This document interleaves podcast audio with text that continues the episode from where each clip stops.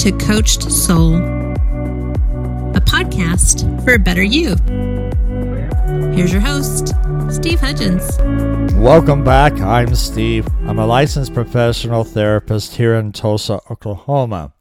With me is Julia, the co host and a therapeutic coach.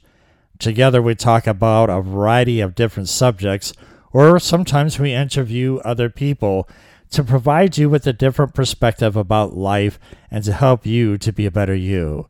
To contact us, it's 918 280 08690 or coachsoul.com.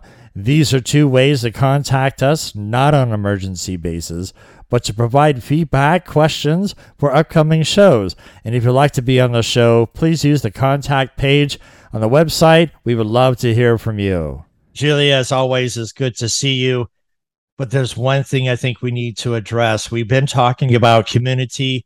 We're talking about a sense of our thoughts and suicide and how people do this. And one thing I think about is when people think about suicide, do they have a fear of death? Mm. Okay. You know, okay. because I've been in that situation, you know, military, you when you go into combat, you have that fear of getting shot at. You're a police officer. Didn't you have a fear of getting shot at? Well, I, you know, I think, Steve, one, I love this topic uh, because I think there's a couple of different ways we can address this. Um, I think that it is inherent in us to have a sense of fear of how we're going to die. But is that the same thing as having a fear of death? And so, um, having had experience working with hospice and death, and and just seeing holding hands of loved ones as they've passed over, and uh, in the chaplaincy programs and stuff that I've been involved in, I can say it also depends on when we're looking at that death uh, death ticket come a calling, because um, in our younger years we think we're invincible. Mm. in our mid years we're we're thinking oh there's things that we still want to accomplish. But there becomes a certain point at the end of our life cycle where we begin to kind of look forward to the release and of, of everything that we've held on to. We want to make sure that we've had those deep friendships and connections. We want to make sure our things are in order. We'd prefer to be going out in good, decent health, okay? Um, but w- there becomes a a space there where you begin to plan for the inevitable, and and so I think that that question of you know do we fear death or do we fear fear the process or is it a fear of unpreparedness? Even in my thought process right now, it's like okay, Steve, do I have a fear of Julia right now? Plethora of information, just the way you come. We can have a fear of knowledge. Yes you know? And what I'm thinking about fear is connectivity because we talked about community, we talked about these other things that leads up to these things. But now we have COVID that hit that did not help at all with our social anxiety. Mm-hmm. And we wear these masks and we can't see facial clues and it just throws us off. Now imagine how an autistic person feels a mask is like an autistic person. They can't read facial cues, and it makes it difficult for them to be able to communicate. And now, when you get a sense of community and we're asking people to connect, that's fear.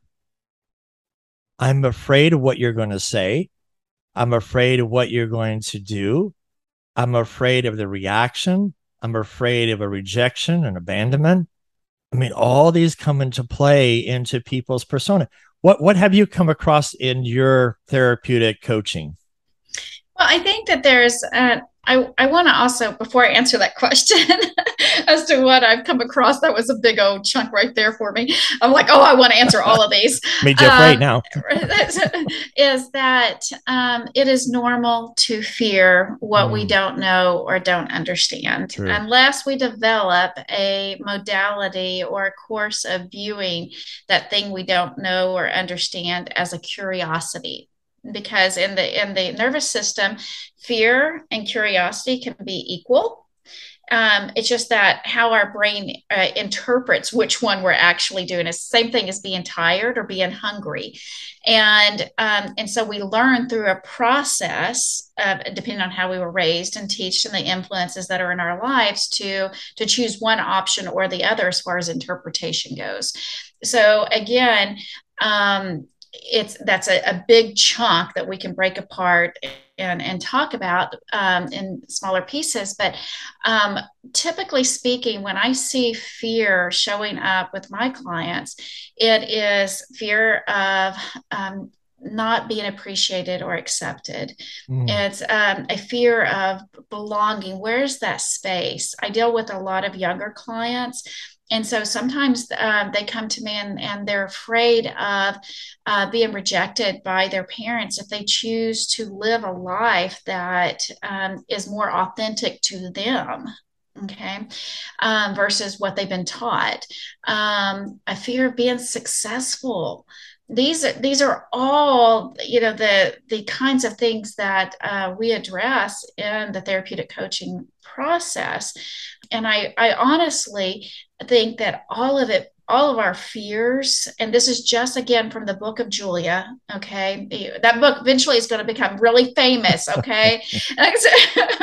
I think it's all summed up in in a in a i guess i want to wrap it up in a box and say that all of our fears boil down to one thing it's a i think it's a fear of simply not belonging or feeling like we're going to be judged if we stand in our authenticity. Because otherwise you know because if you don't know you can go learn. If you if you want to communicate and be in a community you can go and experience and invite. If uh, we're trying a, a, a new experience out like jumping i have no desire to jump out of an airplane but let's just say i want to go skydiving. I can hire people that are experts in that that can teach me how to do that and survive by the time i hit the ground you know?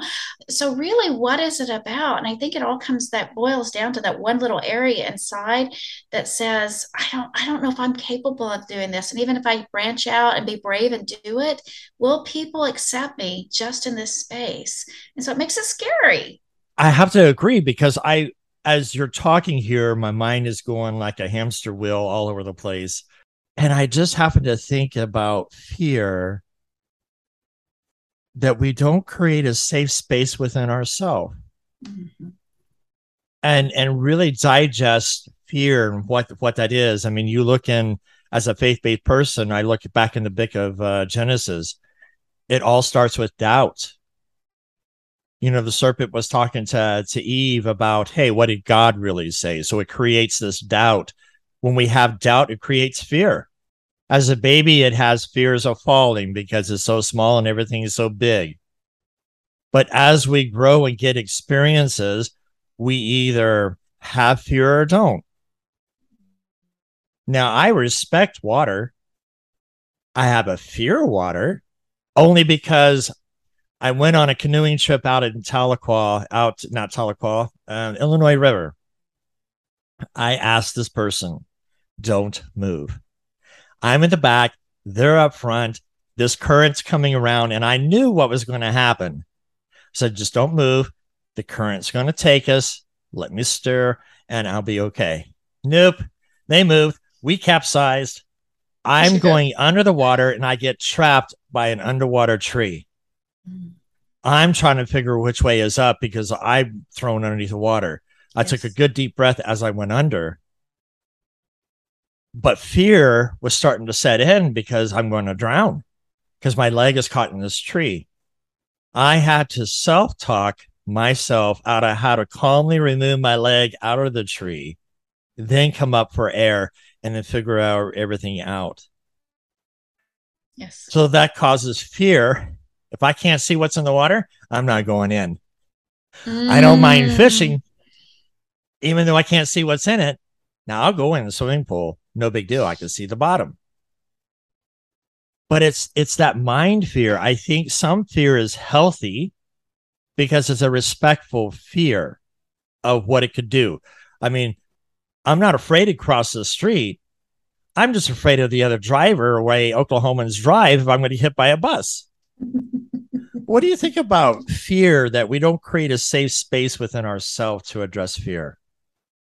Well, I think that one, I, I, I think that you're on to something there because it's it's almost like you have to self-train. To when I was in law enforcement, they would have us play, make up and replay various scenarios so that if we should come, basically, you're training the nervous system and the brain to deal with a crisis situation, okay, prior to it having uh, having gone through it. And and so you're just reliving this possibility and all the options that might be available prior to that incident. May not ever show up okay? But i think that when we're when we look at uh, potentially creating a space to to address the things that we're afraid of or um, create a safety space to have that dialogue internally with ourselves that one that's a healthy thing to do. Um, two i think you find that you're probably not as afraid of certain things that you thought you were. It's just the mind went off into its uh, ruminations you know right. and created a bigger monster out of it than what it actually is.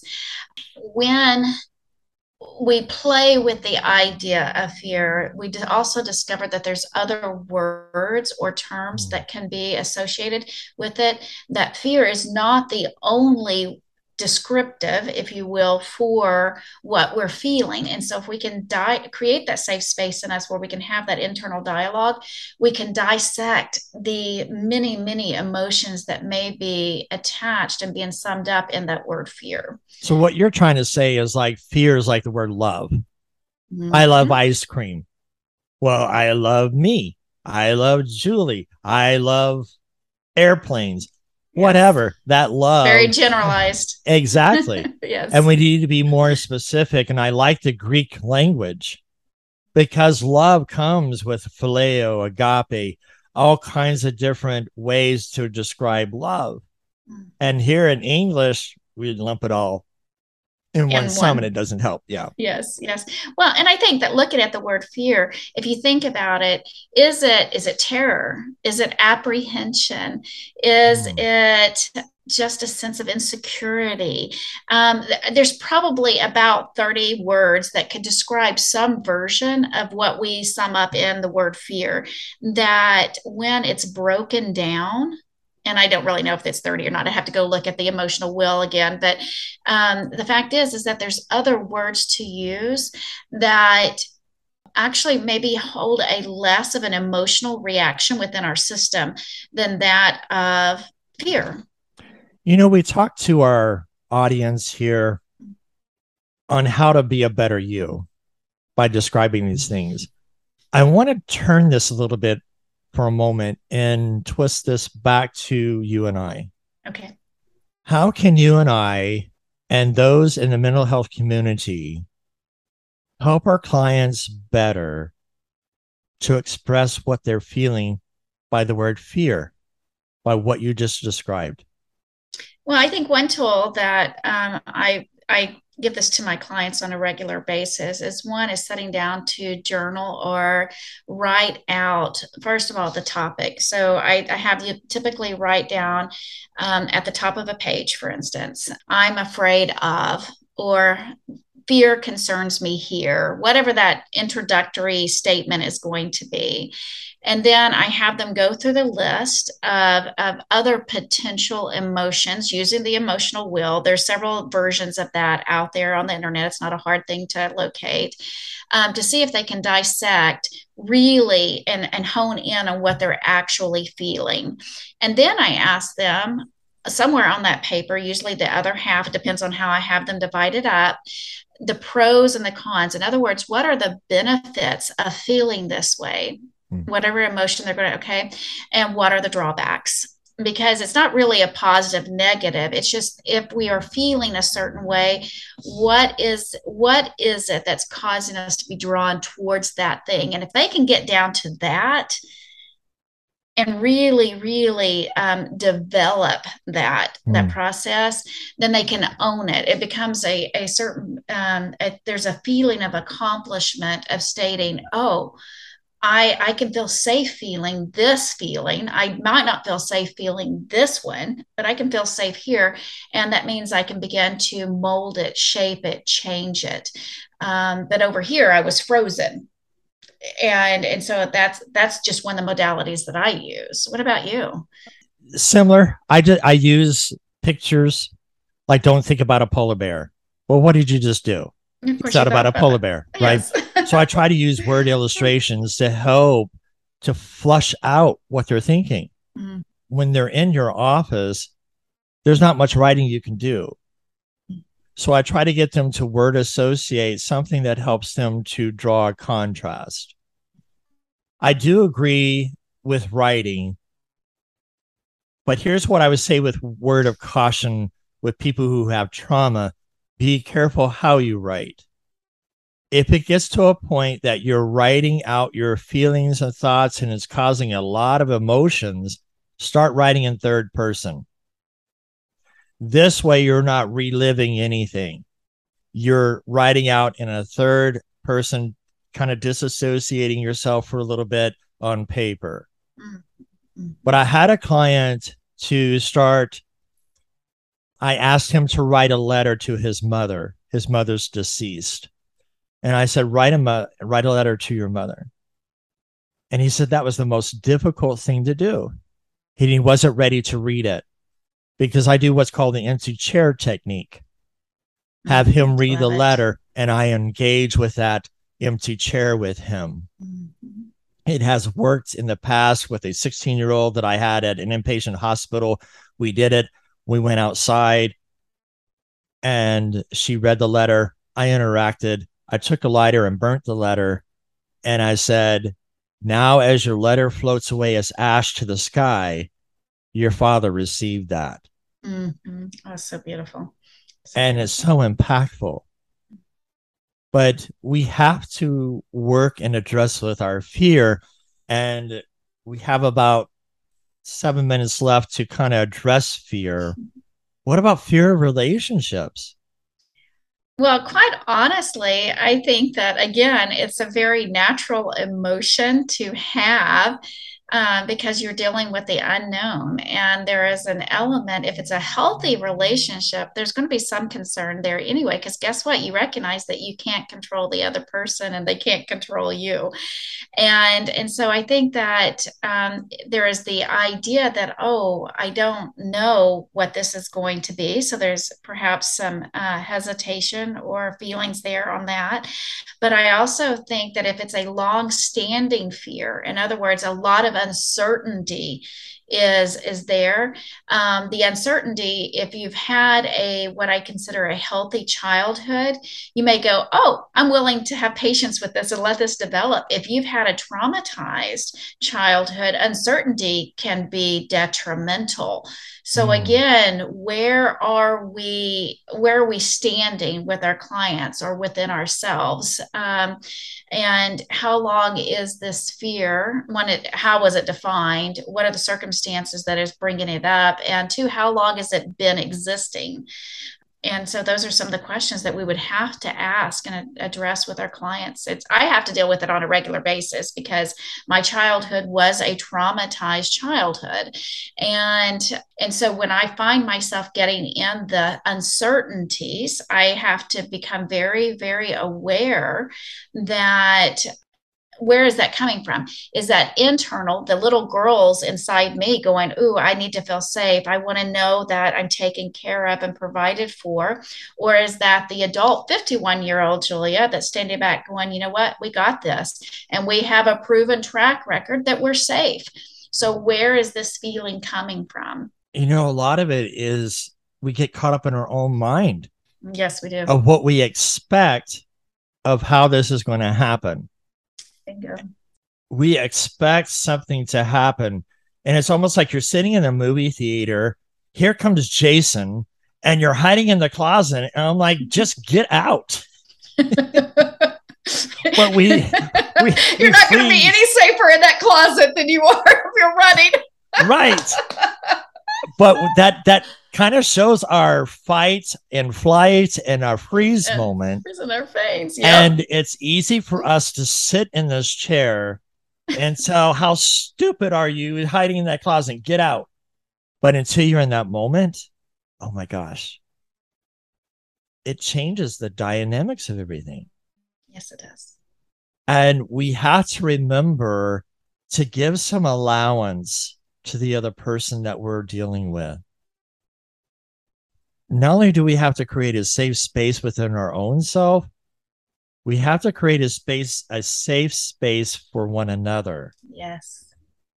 so that fear can be addressed, that fear can have some relief and not control us. What what do you think, Julia? We got about four minutes left. Well, I think that you're on to something there. I certainly can't disagree, but I would change the wording instead of us using the wordings of we have to do Hmm. something. I would use the words that I that we invite ourselves to um, make allowances of safety for ourselves and those that we're in relationships with.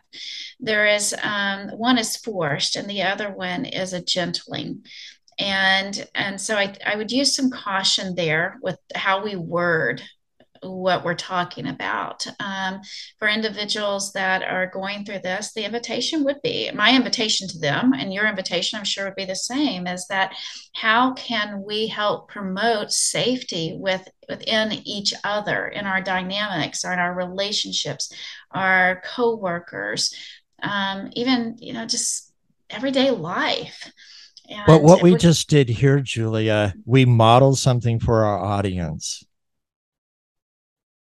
You use constructive criticism to say, hey, think about something else here.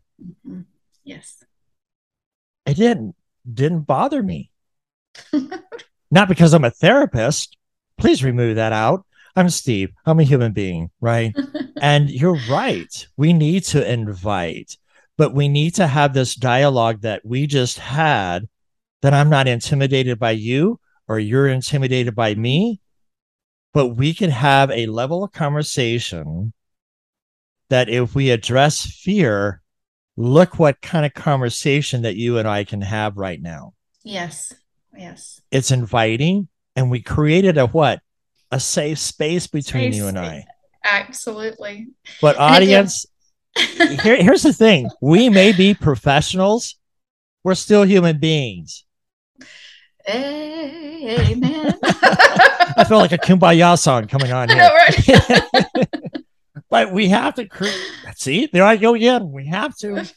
We need to invite the idea to create a safe space so that we can have good dialogues like this, even though we might differentiate or have difference of opinions somewhere. That if we create the safe space, we create something better Mhm. out of where we've been. And we have to see, there we go again. See, you got me. Julia. I'm Catching so con- yourself. So I am conscientious right now. We we we should be able to create a safe space where we're not fearing one another's thoughts. To be able to create in a better environment that creates a sense of healthiness and not worried about how many times am I saying you have to, or you should. right?